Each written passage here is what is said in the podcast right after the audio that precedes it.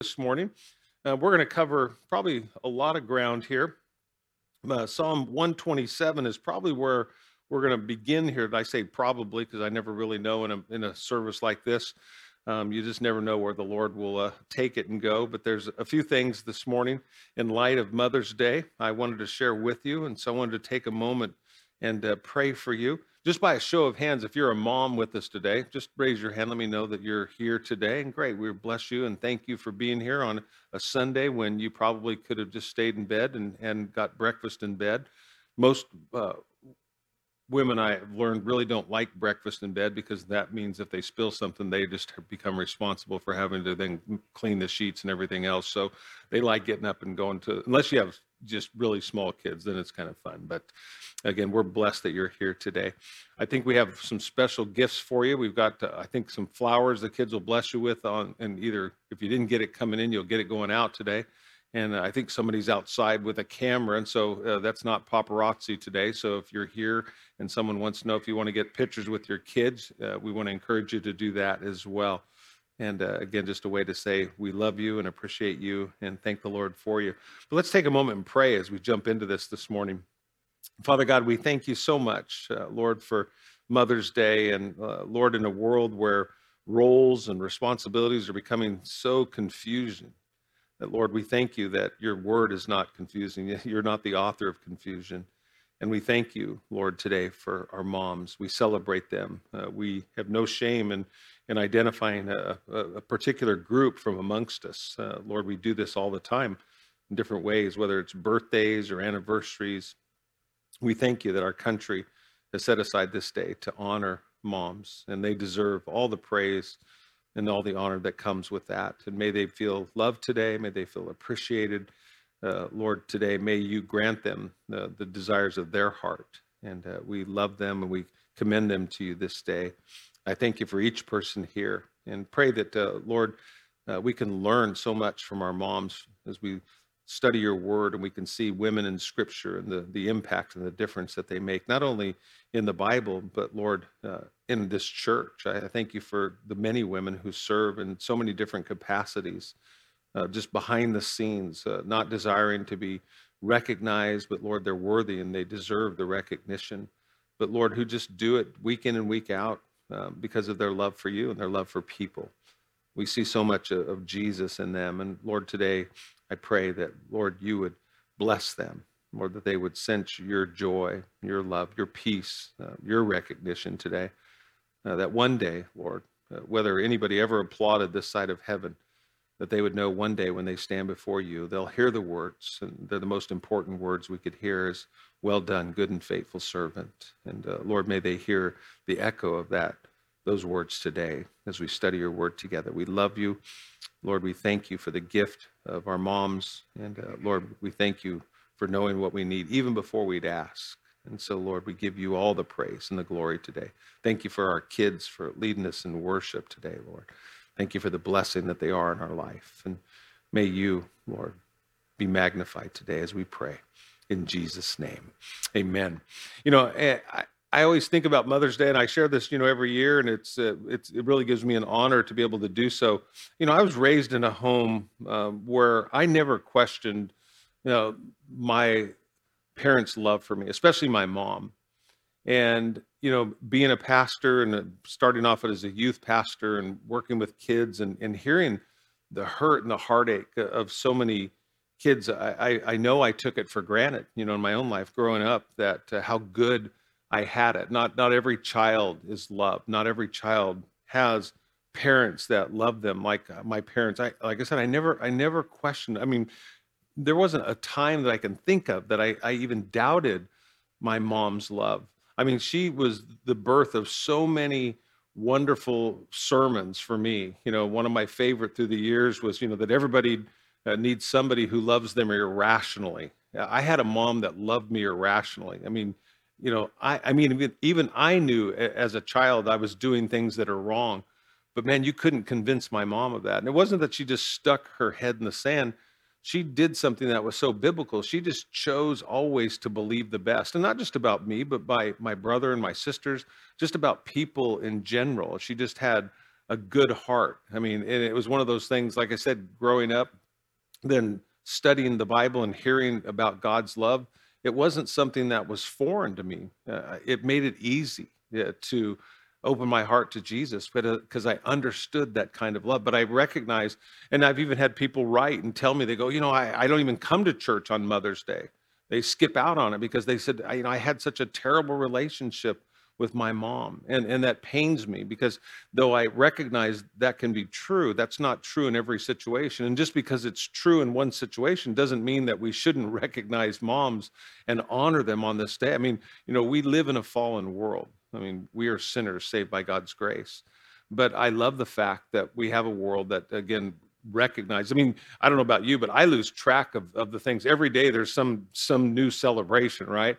I mean, they have it's National Sibling Day. I'll look on social media. Oh man, I forgot I didn't post a picture of my brothers and my sisters today.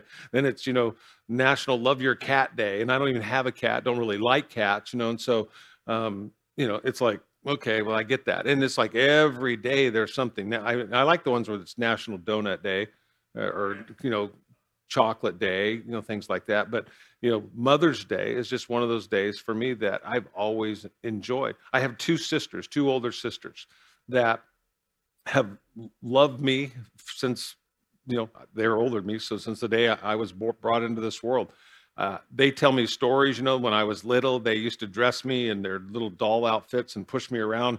You know, it's probably why I have issues today. Um, you know, but uh, just that from the earliest days of my life. I mean, they cared for me. I mean, I've I've never not felt my my first best friend. Some people say that it was your mom. It wasn't my mom for me that I recall. It was my sister Susan. She was always my best friend. She was the one that I went to. That uh, when I wanted comfort, she was the one who. Um, when I watched a scary movie, I didn't go get in bed with my parents. I went to my sister's room. I knock on it can I sleep in your bed? Yes. And, and uh, you know, we just had a very, very special relationship uh, all of our life to this very day. And, and it's one of those things, it's not that we strive for it. My sister Beth uh, ha, has loved me so unconditionally. She lives in New York and, and she's one of those sisters who's so amazing that even to this day, since both my parents are gone, um, she's stepped up. She's the, the matriarch, you know, of our family and she keeps everything in order uh, she's the one who reaches out like my mom did. You know, there's a glue in every family, right? And in our family, it was it was my mom. In many families, you know, it's the mom. It's the mom who who makes the phone calls, who plans the events, and puts everything together. Well, my sister Beth has taken that, and even all the way from New York, and still does a wonderful job. Checks in with us all the time. And then you know, I look out and I have my wonderful mother-in-law who from the very moment i mean it was one of those things i was telling somebody the other day from the very first time that i met them I, I and this wasn't something I made up. I mean, I, I said it to my to my she wasn't my wife then, but when I met my my mother and father-in-law, it was at a softball game, and and I remember, you know, I told Lee, I said, man, I go if you turn out half like your mom, I go, man, you're going to be. I said, I'll, I'll, be a very fortunate, you know, fortunate guy, and uh, and I mean, it was just one of those things that Broad Marge, I mean, as my mother and father-in-law have made it so I never, I didn't feel like I was ever on the outside looking in. And that's not just true for me. That's just how they make people feel. But I have a, a mother-in-law who, like I said, is just, it, eh, you couldn't, you couldn't ask for a better mother-in-law. She, we, my wife and I, we built a home and, and uh, they allowed us to, to live with them for an entire year. And I remember one of my favorite memories of my mother-in-law, you know, the, just the sacrifice that she would make. She would get dressed in the dark so as to not to wake us up and I was sitting there, you know, one afternoon and she came walking in and she had on two different colored shoes. She had a blue and a black shoe on and she wore it that whole day. She she had gone to work and she dressed in the dark. She had two, you know, most women have shoes that are similar. These were like the same shoe. They were just different colors. So she comes walking in. She got a blue and a black one on. I thought maybe it was like some new style or something. Said she noticed about halfway through the course of the day. But you know, those are the things that you do. You know, when you when you love people, when you care for them. Um, it would be so funny. We would uh, go to the gym, and uh, so I'd ask my wife, "Hey, you want to go to the gym?" She's like, "No, I don't want to go to the gym." So, "Hey, Marge, you want to go to the gym?" They go, "Yeah." So I'd be at the gym, and somebody would ask me. They go, "So who, who's that you're with? Is that is that your wife?" I said, "No, that's my mother-in-law." I said, "My wife didn't want to work out. My mother-in-law does." So, um, you know, we'd go and then stop and go to get a, a, a Starbucks for Rod I, I'm still trying to remember what that thing was. It was like a caramel frappuccino caramel i don't know what it was but uh, every day you know and and my memories of just every woman in my immediate circle of life has always pointed me to the reminder of god's tremendous love that he has for us and the uniqueness you know of, of god's love. And then ultimately uh, like i said there's my wife and and you know I, I couldn't i couldn't say enough good about her. When i think about proverbs 31 I tell her all the time. She she just amazes me. I mean, the the energy that she has. It's finally caught up with her this year. She finally told me uh, after her birthday this year. She said, "I'm really, I'm really tired." And I was like, "Yes." She's slowing down a little bit, and uh, she says, I, "But I, in my mind, I'm not." You know, but it, your body starts kicking in. But uh, she does so much for so many, and especially for our kids. Uh, the love that she has for them, and the way that she goes out of her way uh, they'll never, you know, as if you're a mom here, your kids could never fully appreciate the, the sacrifices that you make. Um, as as my wife's husband and the father of our kids, I, I get that that luxury of getting to see that. But I also see the the the the hard part of that as well. You know, I'm blessed with a daughter who's very much like her mom, who loves uh, just sacrificially, just to again goes above and beyond, and and we're so proud, you know, of our daughter. And so when I think of just like I said, the women that are in my life, the women that are in this church, I think of, you know, um, Carolyn. Uh, Carolyn's been our, our, church secretary longer than than I've been on staff. Um, you know, Kimberly, you know, and Vanessa.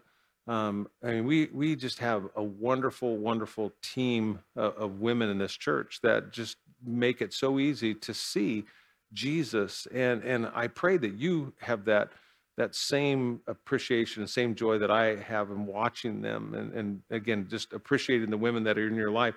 And it's not just that they're moms. There, there's some that have a motherly role. I, I watch some of you as you you minister. You know, Bill and Donna, some of our best friends are, are here today, and Donna, you know, served in this church in our youth ministry throughout the years, and now owns a, a business uh, over there in Santa Paula. And, and I mean, it's like every time I walk into the, that store, I mean, it's not that she's selling anything. She's ministering to people. She's loving on people. It's, she reminds me of uh, the female version of Andy Griffith. You know, this looks like a little downtown, you know, store, and everybody that walks in wants to come in and say hi to Donna. They know her by name, and uh, and and there's this genuine affection for people, a, a love and a care and a support uh, to not just that it be a business, but it's a place of ministry. It's a place to to care and to love people. And so Mother's Day, like I said, is is so so special for me. And yet I recognize there's there's those that Mother's Day is is a hard day. Um, those that have lost children, you know, that this is just a, a painful day. Um, and those that have wayward kids today, that your kids aren't walking with God, you have no relationship with them and and this becomes like i said a, a kind of a, a, gut punch in, in many ways. And, and i pray that god would be a comfort to you today uh, in the midst of this. So i know that you know it covers you know, the full spectrum.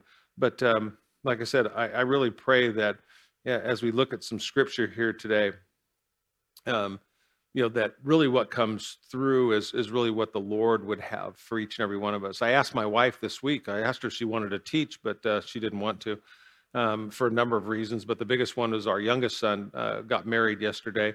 And so she was out till a little after uh, midnight last night, uh, cleaning up after uh, the wedding and stuff. And so she was going to sleep in this morning, which for her, that was when I left, she was already awake. So she got a good six hours, you know, of sleep. And, uh, and she's up and you know going around but i asked her i said you know what would what would you want to hear what would you teach and it was really interesting as we had this conversation. She said, you know, remind the the moms like it was almost like a duh moment, but I had to listen to what she was saying. She said, remind the moms that being a mom is hard work. It's hard work. And and don't quit. It's hard. And and to encourage them, you know, in that, that yeah, it, it really is hard, especially in the world in which we live in today.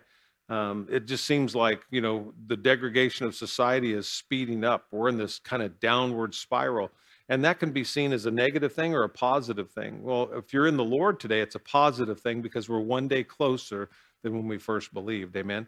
one day closer to the return of Jesus Christ and Jesus making everything right. But it has to get bad or it has to get worse in the sense before it gets better. And so we're, we're kind of caught in this, uh, the middle of this. And especially if you're a parent today of young children who are caught up in the educational system. And, you know, if you're a parent here, you recognize that we've moved away from educating our children today to much of it is indoctrination that's taking place. And you feel like you're fighting this, in a sense, a losing battle, an uphill battle. And, and so my heart goes out to you. I, I think my wife would remind you of something I shared, um, you know, a few months ago in a message where I said, you know, pain is temporary, but glory is eternal.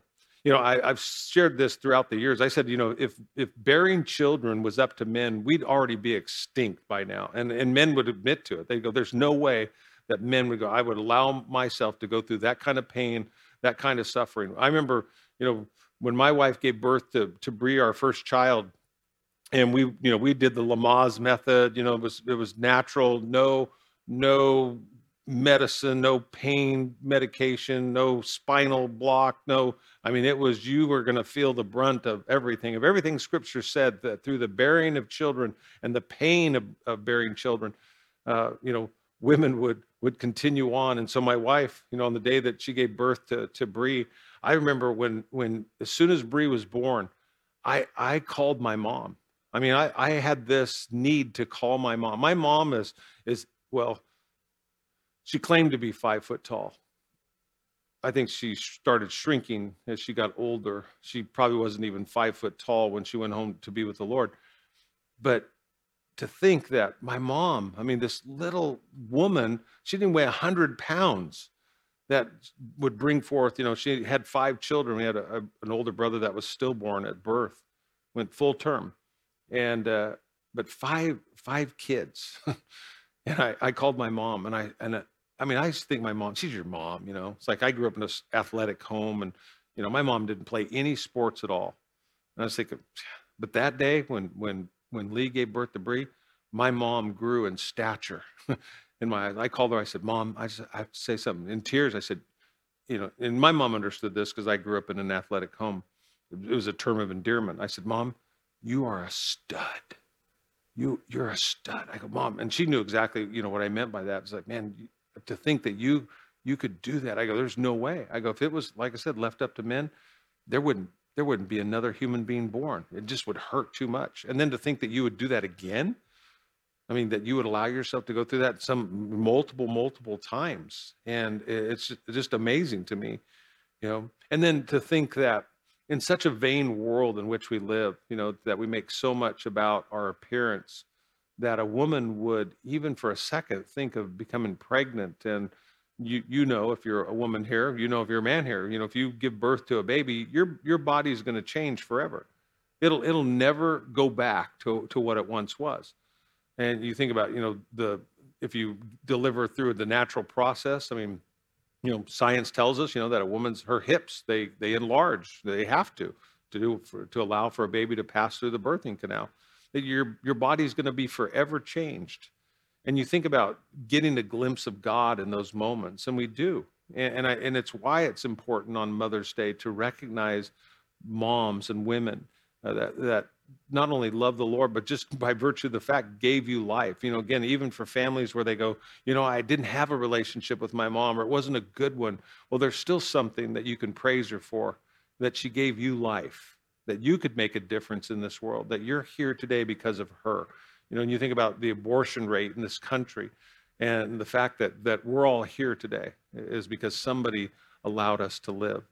And, and, and that in and of itself is worthy of praise. And yet it doesn't, like I said, um, diminish any of the other hurts and sorrows and the pains that are associated with life. But uh, I, I'm reminded, you know, that God, you know, has placed in, in uniquely in the heart of woman um, this desire for life. You know, Genesis 3:20, if you recall, remember after the fall. See, before the fall, it wasn't Adam and Eve; they were just Adam. It was Adam male and Adam female. It was they were they were one, and it was after the fall that Eve got her name. It says that after the fall, Adam called his wife Eve. It says in Genesis 3:20. It says Eve because she was the mother of all living. Of all the living. When you think about that, that you know God created woman for life, to give life. And, and I think about the impact of that, just those thoughts, you know, of, of the difference in this world that, that women make, mothers in particular, and the influence that they have. And it's for so much good in this world. I think about, you know, in the life of a church, you think about, you know, uh, there's in Calvary chapels are unique, and I share this with you all the time, and I so appreciate the number of men who serve in ministry. But in most churches, it's probably about 80% that it's women who are serving and, and making the difference. And I thank God for a greater balance in, in this church, but it's not necessarily so across the board one of the things you know when i think about that that and i hope that you you see that you know women were designed by god to be life givers. If you studied a census in the bible whether it was old or new testament when there was ever a census was taken they never counted women. And you think about that you go why didn't they count the women? Did the women not count? And you go yes they counted tremendously.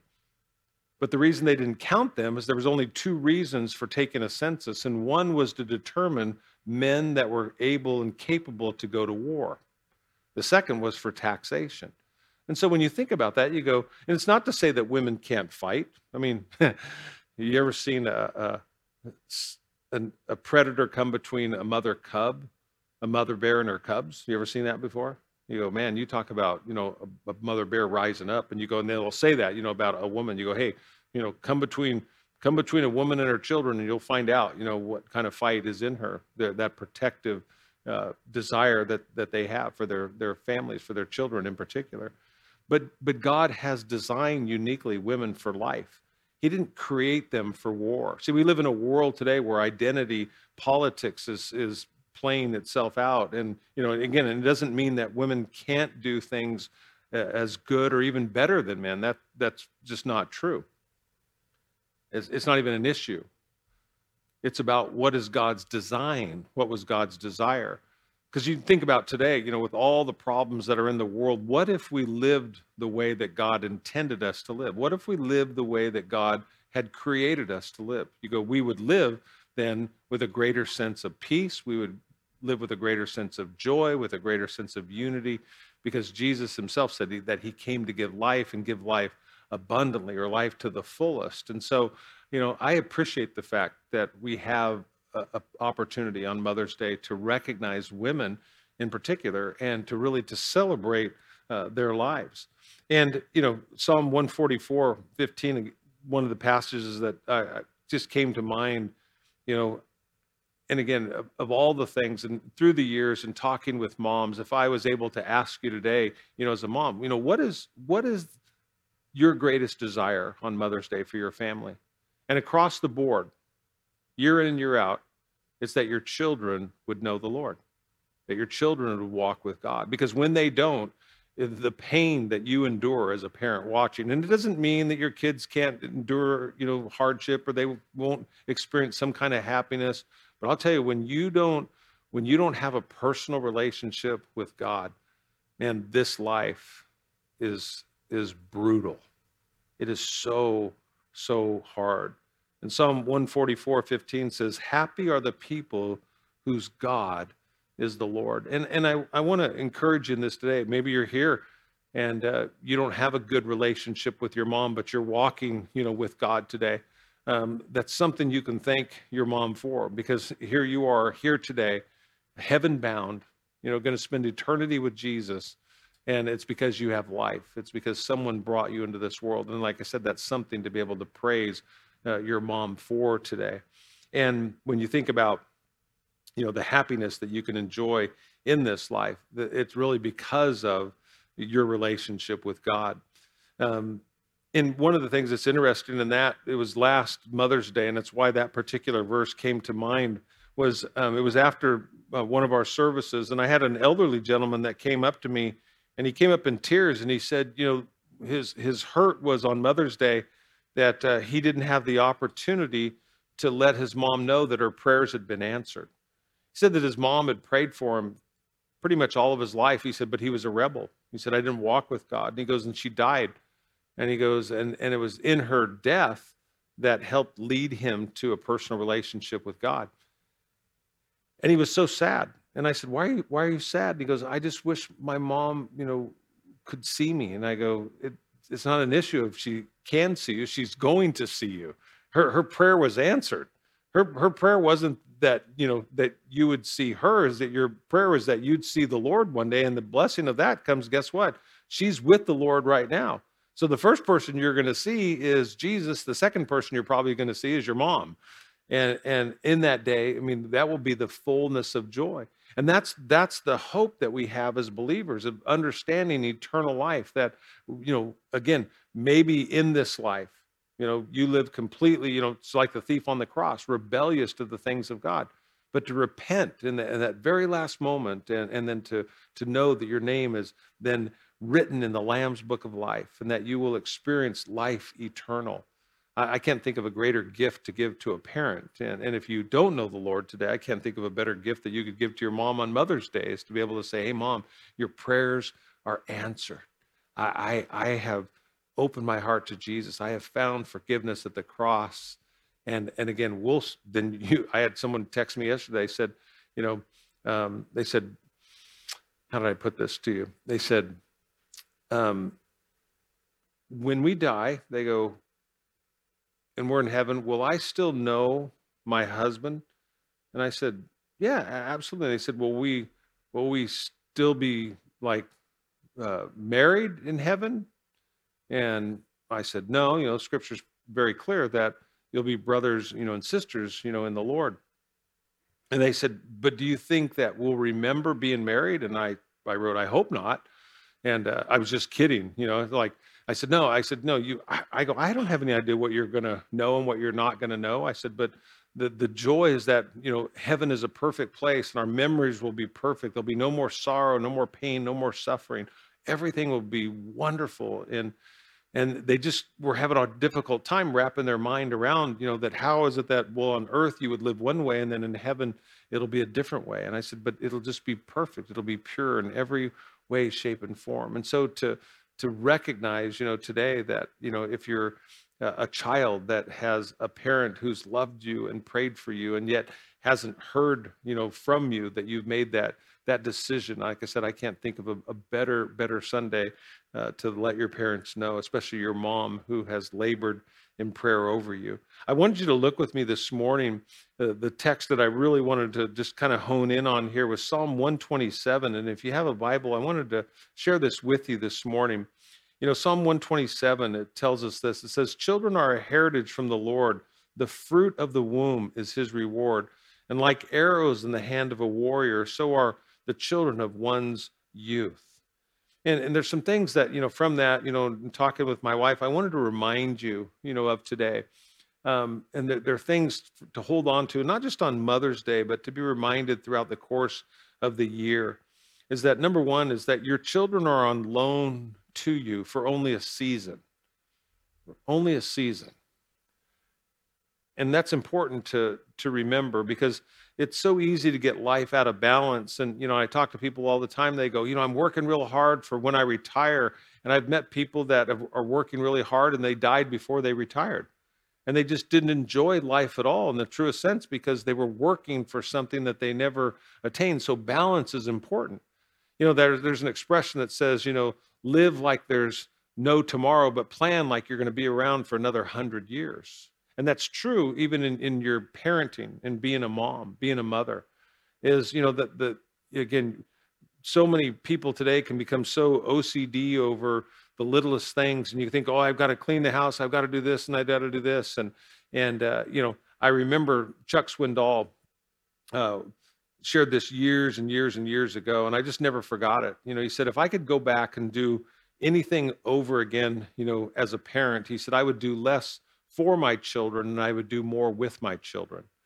And, and, and again, I, I can't encourage you more as a parent, whether you're a father or mother uh, here today, but especially moms, is, is understand that your kids are on loan to you. They're not yours. They're, they're not yours. They belong to the Lord. And, and that's sometimes a very difficult thing to comprehend. Uh, I'm always reminded of the story of Hannah there in First Samuel. Remember, Hannah that says the Lord closed her womb, and uh, her rival, you know, her husband Elkanah had two wives, and uh, one that bore children, and she didn't. And she, her rival always provoked her, and it just caused her great pain. And when she went with Elkanah to make sacrifice, she was so anguished. And if you've ever have wanted something and prayed for something, especially a, a child, that pain that that can just well up deep within you. Uh, Eli, who was the high priest at that time, he thought that that Hannah was actually drunk. She she was so overcome with emotion as she prayed. The words wouldn't even come out. She was so broken, and I think we can all picture that as she prayed, and she prayed that God would open her womb. It says this in verse 27. It says, for this child I prayed. Eli had just told her, you know, and she said, "No, I'm not. I'm not drunk. My heart is broken. I, I, my womb has been closed. The Lord's closed my womb, and I prayed for a child."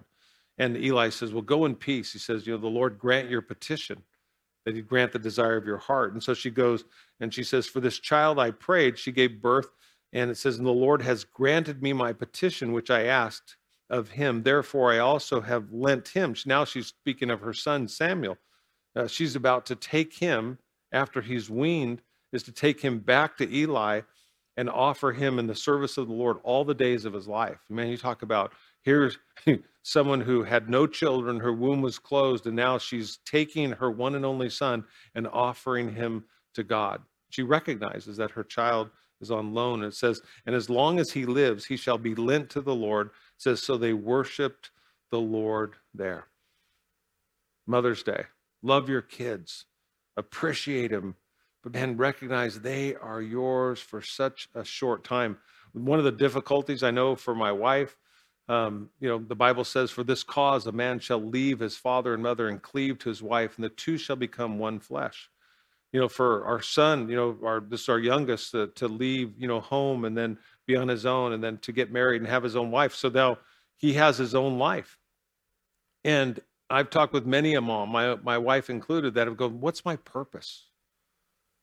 I mean, you get it that you were created by God. You're a life giver, and then you feel like I've done my job, and now what do I do? And you feel like, what's my worth any longer? And you go, then thank God for grandkids, right? You know, but uh, no, but there's there's a pain that comes with that. There's a sense of loss. There's a sense of emptiness. There's a sense of a lack of purpose that we have to work through. Uh, it's real and it can happen not just for moms it happens in the same thing of, of the hearts of fathers. I remember when we lived with uh, my mother and father-in-law and i mean we were getting to the end of a year and my wife was going honey i need my own space and i think my mother-in-law needed her space back. But for me and rod we'd sit on the sofa and we were like crying. It was like i go i, I believe this the same day. I go, hey, we could just get a bigger house. I could live with you forever. I could live with, you know, uh, I, I really could live with my mother and father-in-law. I mean, it was one of those things like, we'll just put a, you know, do a split wing house that people do them all the time. And my wife's going, honey, I got to have my own nest, you know, and I'm like, I'm into this Jewish community thing, you know, oldest generation on the bottom, second generation in the middle, and the youngest on top. And, you know, or, and then you just, you keep the cycle of life going, you know one generation moves out, another one comes in. But uh, it's not always the way that it works. But it's that understanding that our children are on loan to us. The second thing, you know, in talking with my wife that I'd want to point out to you is your number one job, number one job as a mom is to point your kids to Jesus. We, we, we make so much of so many different successes in life but scripture makes it perfectly clear. What does it profit a man to gain the whole world and lose his soul? And what will a man give in exchange for his soul? There, there is, I mean, we're to, this life is like, you know, a dot on an eye compared to eternity. But yet we make so much about, you know, what we see, not remembering, you know, scripture says the things that we don't see are the things that are eternal and not to lose sight of that. And, and I appreciate that so much because I know in one sense I'm I'm speaking to the choir because here you are in church on a Mother's Day where you could be doing anything that you would choose to do today, but you're here. You know, in Psalm 127, that word heritage, if you're a note taker, it's interesting. One translation has the word heritage to mean assignment. This is pretty interesting when you think about this. Heritage means assignment. So you think about it, the children are an assignment from the Lord. See, most women that I talk to, they grew up, you know, playing with dolls, playing house, looking forward to being married, then buying a house, and then living happily ever after. But no one ever told you, you know, that, you know, having kids was like going back to school full time and that your kids would be a lifelong assignment. You know, my, my wife doesn't quit being a mom just because my kids are married.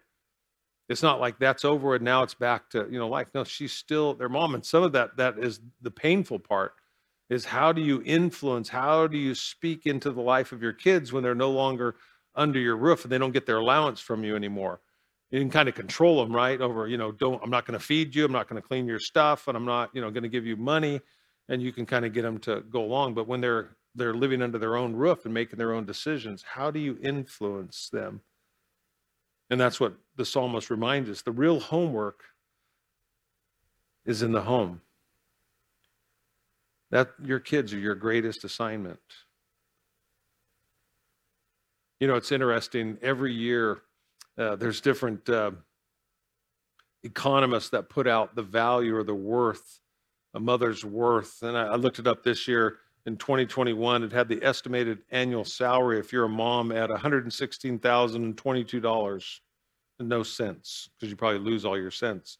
But listed under the responsibilities you think about a mom, it, it had academic advisor, accountant, art director, athletic director, a buyer, a CEO, a coach, a daycare teacher, a dietitian, instructor, event planner, executive housekeeper, facilities director, groundskeeper, interior designer, janitor, judge, magistrate, laundry manager, logistics, maintenance supervisor, network administrator, nurse, photographer, plumber, public school teacher, psychologist, recreational therapist, social media specialist, tailor, and a work or life manager. You know, you think of all those things that you have to be. That is a constant, constant assignment. Working, you know, um, oh gosh, I can't think of uh, his name off the top of my head. Um, uh, he wrote a, a lot of marriage books, and and one of the things that he loved about his mom is see they had four kids, and he said when he would go visit his mom, he said he would see on her bookshelf uh, books that he was he was going for his doctorate at the time, and he said he would see books that he was he was studying and, and reading for his doctorate on his mom's bookcase, and he asked her, he said, "Mom, you know." What are those books doing? And she said, well, honey, when you told me on the phone last week that this was the book that you were that you were using for your class, she goes, I went to the school and I bought it and I thought I would read it so that I could understand what you're what you're learning so that we could talk about those things. And and I think, man, it it, it was uh, John Trent is who it was. And uh, it's like, what an amazing, what an amazing mom. She who gets it, her assignment. It, it, here he is as a grown man it, it never, never leaves you. Your assignment is your home. Your assignment will always be your children. When Adam called his wife Eve, it says she was the mother of all living. You are a life giving, a life breathing machine. And, and it, it's an amazing, I don't mean machine in a negative way, just know that. But just that's what God has created you to be. And my hope and my prayer is that you, you receive it and you and you embrace that role and that responsibility in life what a privilege it is. It's it's a continual commitment to education. You're never stop learning. You continue to keep growing. Psalm 127 goes on it says like arrows in the hand of a warrior. And you think about that terminology. It, it, it, it presupposes that children are to be launched that you're you're to to let go and, and maybe number three, that maybe that's the hardest thing at all, is learning to let go. We've heard the expression let go and what? Let God? Yeah. By show of hands, just for moms, just want to ask you a personal question. You don't have to be honest in this, you can hold it in, but um, if I was to ask you this, and I am, how many would agree letting go of your kids is one of the hardest things that you've ever had to do in your life? Yeah. I think a lot of you moms, you know, would agree. It is letting go. And and again, but this is what this this psalm is declaring to us, like arrows in the hand of a warrior. You know, I love that. I read this years ago, and I've I've never forgot it. It says when a, a child is born, they cut the umbilical cord, but in reality, the cord never gets cut. There there is a bond between mother and child that has been proven out you know, George Washington, you know, one of our greatest presidents ever, on his deathbed, his mother had been dead for over 20 years, cried out for his mom. Many, many famous people, their last words were them crying out to their own mother right before they tasted death themselves, wanting the comfort of their mom. It doesn't change. I, I shared with you years ago, you know, I went to um, Canada, got LASIK eye surgery, and they botched the surgery. And I was in so much pain. And I didn't, and I remember they, I went back to my hotel room and, and my wife was caring for me and she was there. And I mean, I mean, it was, it was, I, I really haven't had anything that, that was that painful. It's like, you know, both your eyes and just the, the burning sensation. And just, I mean, just literally just, I couldn't stop the tears. It hurt so bad. And my wife, she was sitting on the edge of the bed and she was just rubbing the back of my head and she said, Honey, is, is there anything I can do for you? And and it just came out. I said, I need to talk to my mom. And I called my mom and I was and I was I was crying. And I, I was like, I said, Mom, I said, um, you know, I'm here in Canada, and she knew, and I said, and they messed up on my surgery, and and I said, Mom, I don't even know why. I said, but I just need to I just need to hear your voice. And my mom, you know, she starts crying and she's like, honey, I understand. I go, mom, I'm embarrassed though. I go, gosh, I'm like 40 years old and I gotta, I need to talk to my mom. And, and like I said, it's just that, that comfort, you know, of, of a mother's love. And it doesn't make any difference how old you are. That cord gets cut, but it never gets cut. There is such a special bond. And you might be thinking today, well, Pastor Mike, you don't recognize or understand, you know, what I'm gone through with my own child.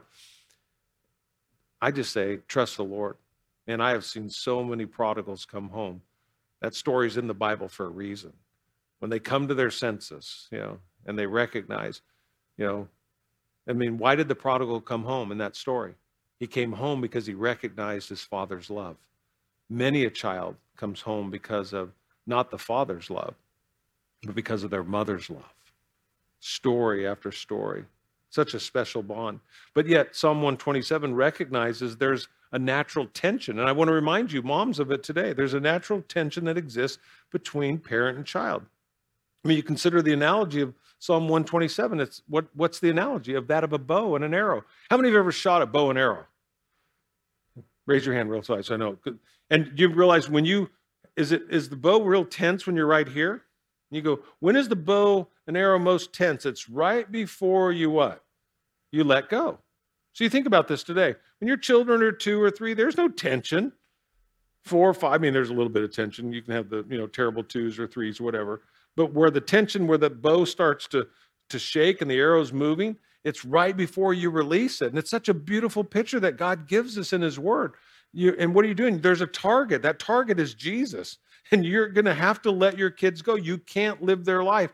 And that tension has become so great at the at the moment usually it's around 18 years of age you know or so and you feel it. And it can be some in some relationships it becomes caustic because the tension is so great because you're trying to hold on but you know you got to let go but you're trying to aim it and then that's where faith comes in. Faith is that gap between the target and and the bow where you have to let go and you have to let god it's not easy. But you have to let your kids go. I'm reminded of this story I read, you know, for Mother's Day. It said how children see their moms through the years. At six years, mommy, I love you. At 10 years, mom, whatever. At 16 years, my mom is so annoying. At 18 years, I can't wait to get out of this house. At 25, Mom, you're right. At 30 years, I need to see my mom. At 50 years, I don't want to lose my mom. And at 70 years, I'd give everything for my mom to be here again, to be here today. You know, I'm not 70, but I'd give everything to have my mom here on Mother's Day. Being a mom, it's hard work. And so in Psalm 127, there's an important truth that moms you can't lose sight of. Like I said, it presupposes you know what the target is. And if you know what the target is, what it's stating is that you've arrived there first. You know, hypocrisy in the Bible is what? It's wearing a mask. You know, it's that do as I say, not as I do. You know, that that's what we find. But the Apostle Paul, he wrote this in, in Second Timothy to his protege, little young Timothy, he said, When I call to remembrance the genuine faith that is in you, he's speaking to Timothy, he says, which dwelt first in your grandmother Lois and in your mother Eunice, and I am persuaded is in you also. So, what Paul was saying, he said, You know, Timothy, you have an authentic faith that was first in your grandma and in your mom. They had it first. They lived it first. And that's one of the things I want to encourage you moms today is that you would live it first. I used to tell our youth all the time, you know, you can't give what you don't got. I know the English isn't proper, but it's really true. You can't give away what you don't possess. And Timothy's mom and grandmother had a genuine faith. It was real, and they gave it to Timothy. There's an old saying that goes like this Wherever you want your kids to go, you go there first. In other words, model a faith that's real. If you really want your kids to go there, then model a faith that's real. Karl Menninger, he was a famous psychologist. He believed in the power of transforming love, and he once said this What's done to children, they will do to society. What's done to children, they will do to society. And you see that, what's going on in the world today. One of my favorite authors, G. Campbell Morgan, he was called the Prince of Expository Preachers. He lived over 100 years ago.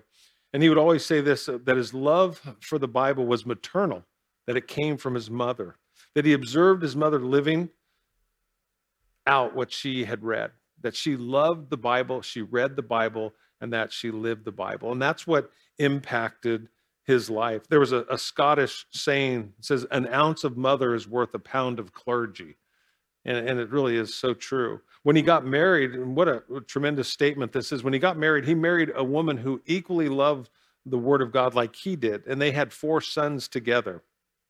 And they all became preachers. And there was a little family reunion that they had with their neighbors one year.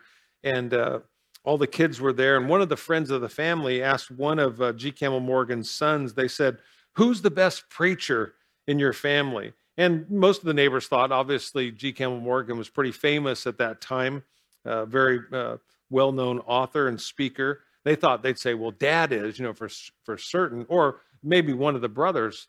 But the son said, oh, it's our mother. Our mother was the greatest preacher. All the boys all nodded in agreement, and G. Campbell Morgan said, yep, she's the best. It reminds me of a story there was a group of five Bible scholars who were all arguing about which translation of the Bible was the best. And as this group of scholars met together, the oldest in the group, he said, "Well, the King James version of the Bible, that's that's the best. It's majestic. The old King James. If it's good enough for the apostle Paul, it's good enough for me." then one of the younger scholars, he he kind of chimes in. He says, "No, I believe it's the the NLT, the New Living Translation. It's fresh, it's contemporary, the language, it's dynamic, and I think it captures the spirit best of the original text. And then a couple guys were shaking their heads. So the third guy, he says, No, no, no, no. It's the ESV, the English Standard Version, because it's a combination of the the old and the new. And it strikes that healthy balance between the two. And then there was a fourth guy. He said, No, no, no. It's the NASB, the New American Standard. It's so accurate. I mean, it captures the word for word intent of the original Greek language. So they're all kind of nodding. And the fifth guy chimes in after listening to all the debate about all these different translations, and he says, I like my mother's translation the best. You could hear a pin drop. So they all laughed. They said, Oh, what was your mother's translation? He said, My mother's translation is she translated every page of the Bible into her life. And it's been the most convincing translation I've ever seen. She lived it out. That's really what it comes down to. It's not, you know, head knowledge, it's heart knowledge. That, that's what our kids see. The consistency, that's what makes being a mom so difficult. I think most of the women would agree here. If being a mom was so easy, men would do it, right? Yeah, I think you'd agree. The last thing I'll leave you with here this morning, number four. Of all the things I think, you know, I want to encourage you with as you celebrate Mother's Day even if your kids are grown, if they're gone, they're not living under your roof, is that your kids are still your kids. See, a lot of moms, like I said, struggle with understanding their purpose in life after their kids are gone. you know, it, it's so sad because I've seen so many divorces that, you know, in families where they, I mean, and it, it baffles me in one sense, but I get it completely in the other, that they'll stay married for 18, 20, 24, 25 years and then get a divorce.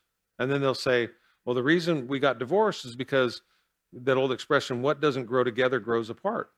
And they go, we we stayed together for the sake of our kids, but now that our kids are, are grown and gone, they go, we have nothing in common. And I, I and I understand it. They dedicated themselves, you know, to their children, and yet did nothing then for themselves. And so again, they've grown apart. And so they begin to question, you know, what's my purpose? Especially for a mom who understands, like I said, in the life of Eve, you know, that she's the mother of all the living, that you go, everything that I gave life to and poured my life into, it's now it's gone. And what what is my purpose? And God will just remind you today. It's like the miracle at Cana. I had to laugh, you know, and I, I thought about this in John chapter 2, verses 1 and 5. It says, On the third day, it says there was a wedding in Cana of Galilee, and the mother of Jesus was there. And now both Jesus and the disciples were invited to the wedding. And when they ran out of wine, the mother of Jesus said to him, They have no wine. And Jesus said to her, Woman, remember this is a term of endearment, says, What does your concern have to do with me? My hour has not yet come. And what was her response to Jesus? She says, His mother said to the servants, Whatever he says, do. Whatever he says, whatever my son tells you to do, that, that, that's what you do. And, and you think about that. She influenced her son.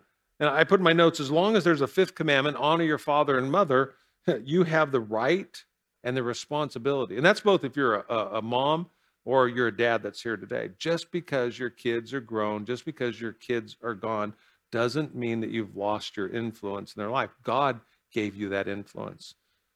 Your children, now, again, they can dishonor God by not honoring you, but that doesn't give you the right to not speak into their life. That doesn't that doesn't remove your responsibility to still speak in as long as you're alive. As long as you're alive, speak into their life. It's been well said life doesn't come with a manual, it comes with a mother. I like that. There's no question about it. I mean, we have groups in town. There's guys, you know, you can be part of an influencer. We want you to be part of the, you know, hey, would you like to be in an influencer group? The greatest influencers are not men in the truest sense, they're women. There's an old expression the hand that rocks the cradle rules the world. And there really is a truth in that. So the key for husbands is influence the influencer. There's a great little book, Husbands, Do Yourself a Favor, Love Your Wife. Take care of her, and she'll take care of the kids. President Abraham Lincoln once said this I remember my mother's prayers, and they've always followed me. They've clung to me all of my life. He went on to say this Abraham Lincoln, all that I am or I hope to be, I owe to my angel mother. That's influence. I like this quote A mother is your first friend, your best friend, your forever friend. So, on this Mother's Day, as we close, we want to honor you as moms. Proverbs 31 27 through 30 says this she watches over the ways of her household. And trust me when I tell you this, she's watching. How many ever recognize that your mom was watching even when she wasn't present with you? Like you go, Do you got eyes in the back of your head? How can you know this? I wasn't even in the house. How can you know these things? You know, and she what does mom say? God told me. It's like, I can't, you can't, you can't, you can run, but you can't hide, right? But that can be a painful thing too. Knowing, you know, when your kids are messing up, when they're going astray, she feels everything. She watches over the ways of her household. It says, and does not eat the bread of idleness. It says her children, they rise up and they call her blessed. That's what I think, you know, God allows for us on Mother's Day is to take this passage to heart, to rise up and to call her blessed. It says her husband also and he praises her. It says, Many daughters have done well, but you excel them all. Charm is deceitful and beauty is in vain, but a woman who fears the Lord, she shall be praised. And I think of all the things, you know, that we can do on a Mother's Day is to praise you. Yeah, God gets all the glory, but he gives us praise and he shares that praise with us.